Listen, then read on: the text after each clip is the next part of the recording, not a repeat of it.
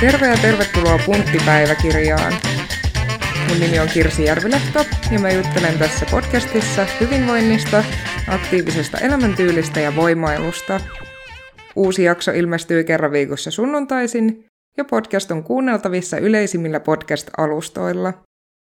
Jos mä kuulostan tänään erityisen rouhealta, niin johtuu siitä, että huusin viikonloppuna ääneni vähän käheäksi karaokessa – Eli Spiceareiden Wannabe oli pikkusen liikaa mun äänihuulille, mutta ehkä me tämän asian kanssa pärjäillään. Tämän päivän aiheena on valmennus, ja ennen kaikkea keskitytään valmennussuhteisiin, mitä sivuttiin tuossa Paulan kanssa, kun keskusteltiin urheilun aloittamisesta. Me tullaan syventymään näihin suhteisiin kahdesta eri näkökulmasta, sillä mä käyn tällä hetkellä kahdessa valmennuksessa, joista toinen on luonnollisesti tämä mun voimanoston lajivalmennus ja toinen sitten taas psyykkinen valmennus. Jos aloitetaan tästä lajivalmennuksesta, niin mä oon käynyt sen historiaa läpi tuolla ensimmäisellä tuotantokaudella, ja tässä vuosien myötä kuviot on pikkusen muuttunut. Mutta ensimmäisen kerran mä menin valmennukseen keväällä 2020, ja tämä mun ensimmäinen valmennussuhde kesti aina siihen tulevaan kesään asti, eli semmoiset puolisen vuotta.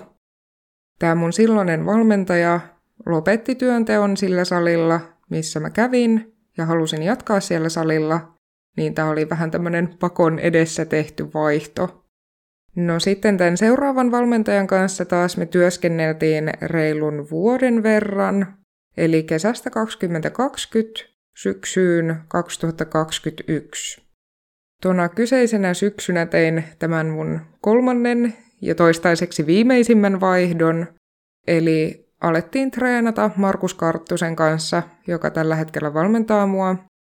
Ja nyt kun elämme kevättä 2023, niin ollaan ehditty treenata semmoinen puolisen toista vuotta yhdessä – Mä en tiedä, että kuinka tyypillistä se on, että valmentajat vaihtuu näin tiheeseen tahtiin, mutta toisaalta mä oon ihan iloinen siitä, että on nähnyt erilaisia ihmisiä ja valmennustyylejä.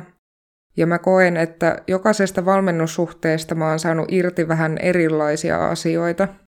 Voimailulajit on siitä ihan hauskoja, että hyvin eri strategioilla voi päästä hyvin samankaltaisiin lopputuloksiin. Ja mä ajattelen, että jokaisella valmentajalla on vähän semmoinen oma koulukuntansa, tai ne metodit, joihin itse uskoo, ja ne vaihtelee valmentajakohtaisesti. Nämä mun valmentajat on ollut myös koulutustaustoiltaan ja lajitaustoiltaan pikkusen erilaisia, ja ihan semmoiset vallitsevat olosuhteet määrittää hyvin pitkälti sitä, että mikä se valmennuksen sisältö kulloinkin on. Tästä hyvänä esimerkkinä on vaikka toi kevät 2020, kun koronapandemia oli pahimmillaan ja kaikki kuntosalit suljettiin, eli se paikan päällä treenaaminen oli mahdotonta. Siinä kohtaa me tehtiin valmentajan kanssa ratkaisu siitä, että treenit tehdään kotona, ja kahvakuulat oli kaupoista loppu ja mulla ei hirveästi ollut kuminauheen lisäksi mitään muita treenivälineitä, mutta sinä ajanjaksona valmennuksessa me keskityttiin sen treenin sijaan paljon ruokavalioon. Sen lisäksi, että nämä keskittymisalueet on olosuhdekohtaisia ja valmentajakohtaisia, niin ne riippuu myös hyvin pitkälti siitä, että missä kohtaa itse on atleettisella urallaan. Mä nimittäin veikkaan, että varsinkin tuossa alkuvaiheessa siitä ei välttämättä olisi ollut ihan hirveästi hyötyä, että me oltaisiin keskitytty siinä treenissä vaikka joihinkin hankaliin teknisiin asioihin tai muuhun, kun mulla oli jo ihan tarpeeksi tekemistä siinä, että mä sain sen salirutiinin pidettyä yllä ja ylipäätään haistella sitä, että millaista on olla valmennussuhteessa, kuka se mun valmentaja on, mitä asioita se edellyttää ja niin edelleen. Nyt toki myöhemmin olosuhteet on pitkälti määrittänyt sen, että mihin milloinkin keskitytään. Mun loukkaantumisen myötä on keskitytty enemmän kuntoutukseen, tai vähintään siihen, ettei sillä treenillä enää pahenneta tilannetta. Ja sitten taas kun mä olin Norjassa ja mulla oli siinä näitä muita lajeja, niin pyrittiin löytää joku semmoinen balanssi kaikkien eri kuormitustekijöiden välille. Huomion arvoista toki oli myös se, että kun mä olin Norjassa, niin me oltiin Maken kanssa etäsuhteessa. Eli silloin ei pystynyt ihan hirveästi keskittymään siinä treenissä yksityiskohtiin, kuten siihen, että missä asennossa jalat on kyykätessä, koska Make operoi pitkälti mun videoiden varassa, joten sen sijaan, että me oltaisiin loputtomissa Zoom-puheluissa yritetty hinkata sitä tekniikkaa, niin oli mielekkäämpää keskittyä muihin tuommoisiin isompiin linjoihin. Valmennussuhteitakin on tosiaan hyvin erilaisia. On yksilövalmennusta, pienryhmävalmennusta, joukkuevalmennusta, vähän lajista riippuen. Mutta voimailun kannalta mä yleistäisin, että kaikista tyypillisimpiä on joko yksilö, pienryhmä tai nettivalmennukset. Näistä kaikista tuntemattominta seutua mulla itselleni on toi nettivalmennus, ellei sitten tätä mun ja Maken etäsuhdetta lasketa semmoiseksi.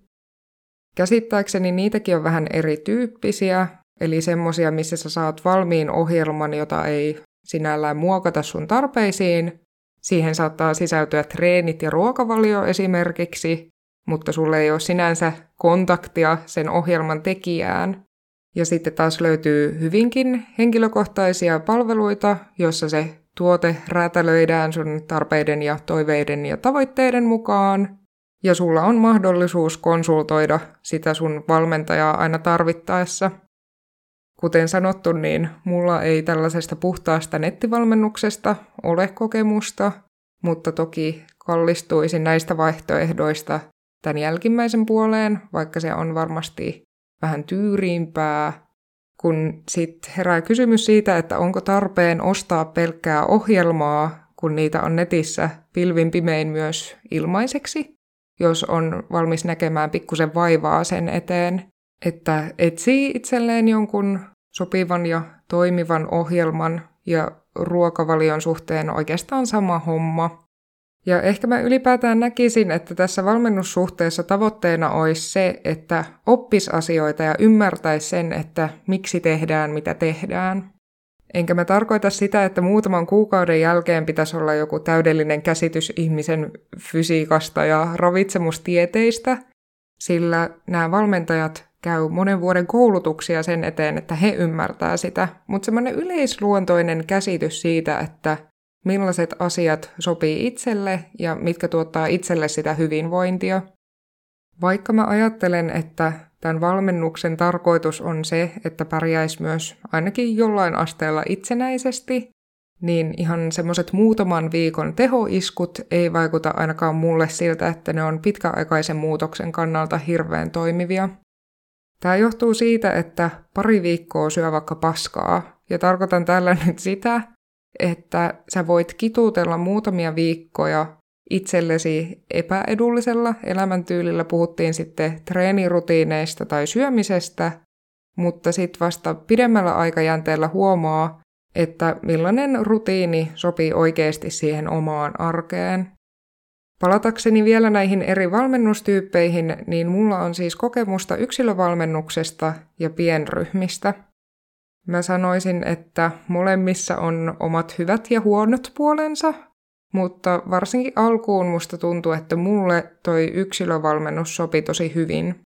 Voi myös olla, että kävisin edelleen yksilövalmennuksessa, jos olisi vähän enemmän pätäkkää, mutta ei oo, niin siksi olen päätynyt tähän pienryhmäratkaisuun. Yksilövalmennuksen erityisen hyviä puolia on se, että silloin kun sulla on näitä valmennustapaamisia, niin sillä valmentajalla on täysi fokus suhun, eli keskitytään pelkästään sun tekniikkaan ja sun mahdollisiin ongelmiin ja mihin ikinä. Se on lähtökohtaisesti aika henkilökohtaista ja intensiivistä, ja kaikista tiheimmillään mä oon tavannut mun valmentajaa jopa kolme kertaa viikossa, jolloin hänellä on ollut aina ajankohtainen käsitys siitä, että missä mennään, koska suurin osa treeneistä tehdään valvovan silmän alla. Tässä kääntöpuolena on se, että mä esimerkiksi nautin myös siitä, että saan treenata itsenäisesti, ja etenkin toi kolme kertaa viikossa tuntui sosiaalisesti aika raskaalta rastilta.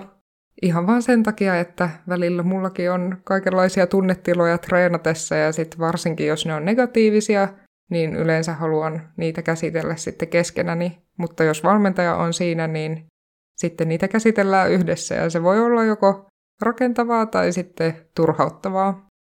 No mutta tällä hetkellä mä käyn pienryhmävalmennuksessa ja näiden ryhmien kokokin vaihtelee. Parhaimmillaan me ollaan oltu ryhmässä kahdestaan mun siskon kanssa ja nyt jos mun matikkapää ei petä, niin meitä taitaa olla neljä.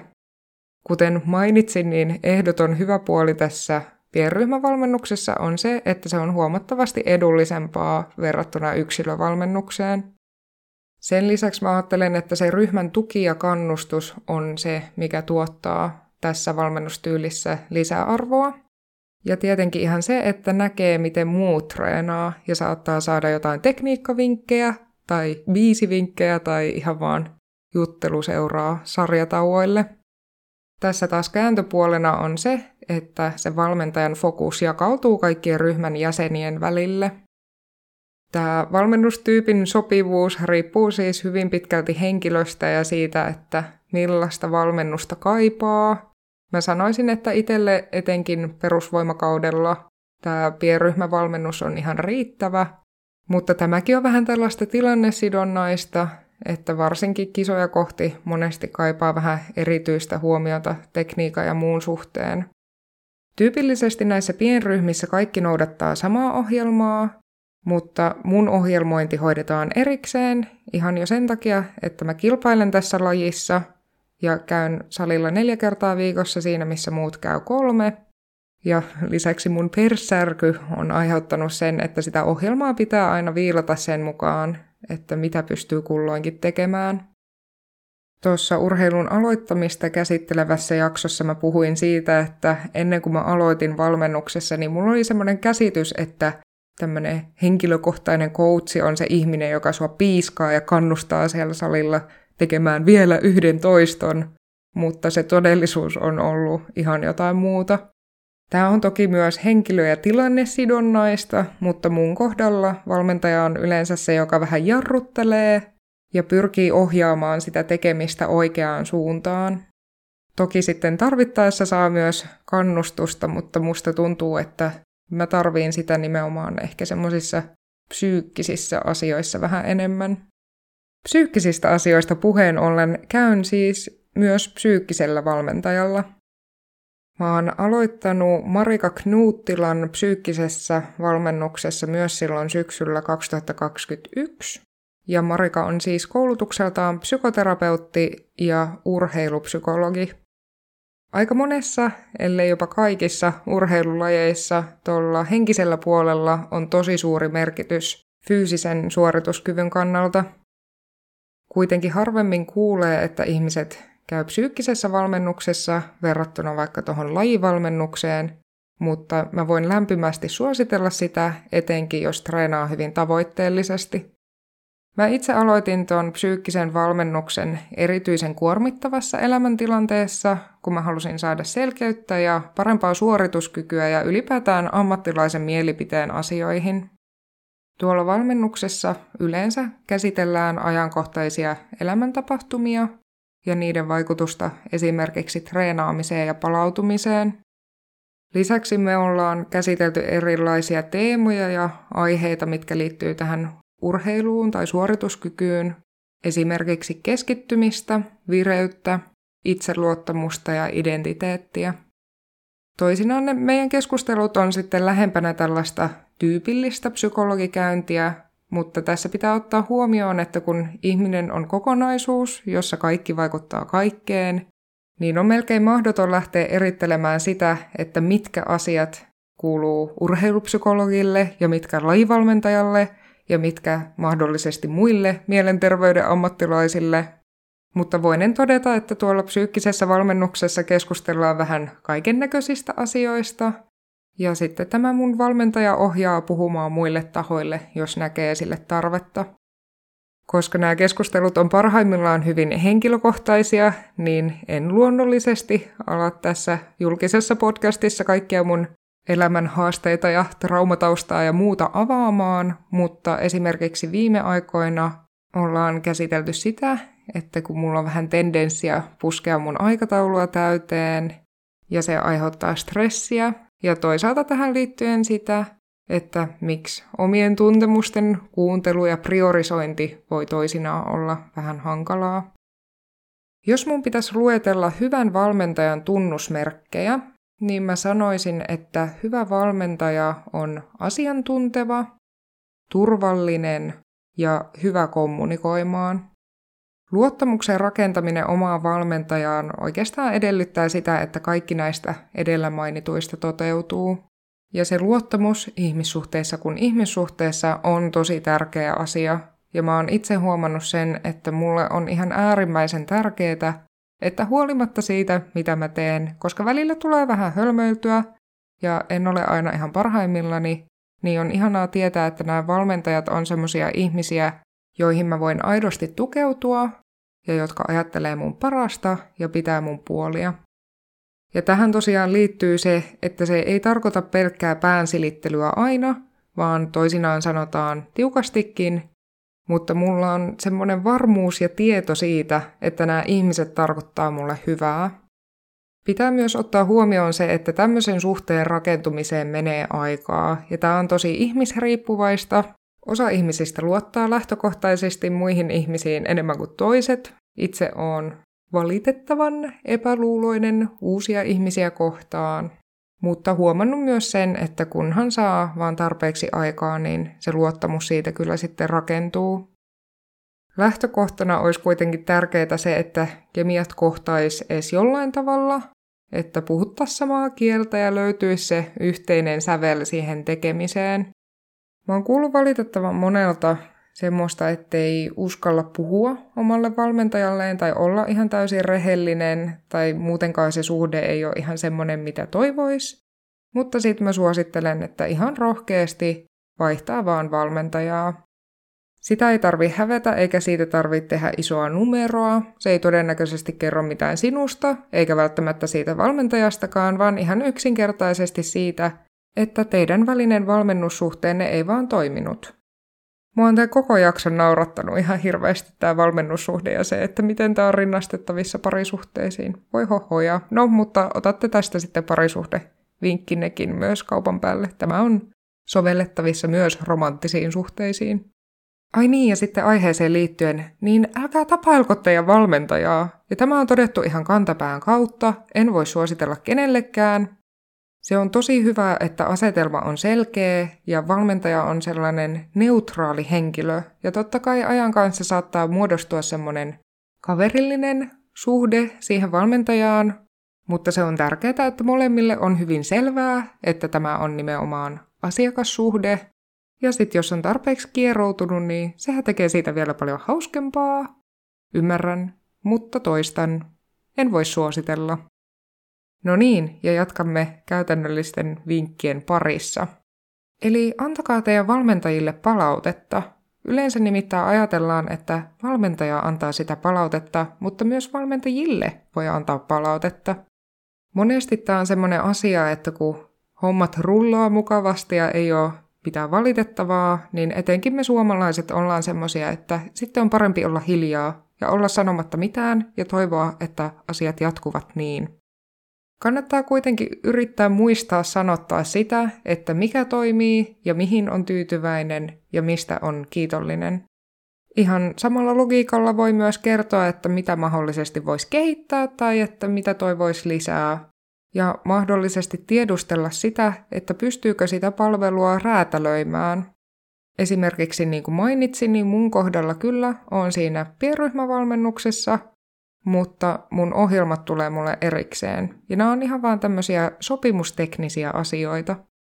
Vielä tähän loppuun ihan viimeinen vinkki liittyen tuohon psyykkiseen valmennukseen. Eli jos se aihe kiinnostaa, niin mulla on teille kirjasuositus.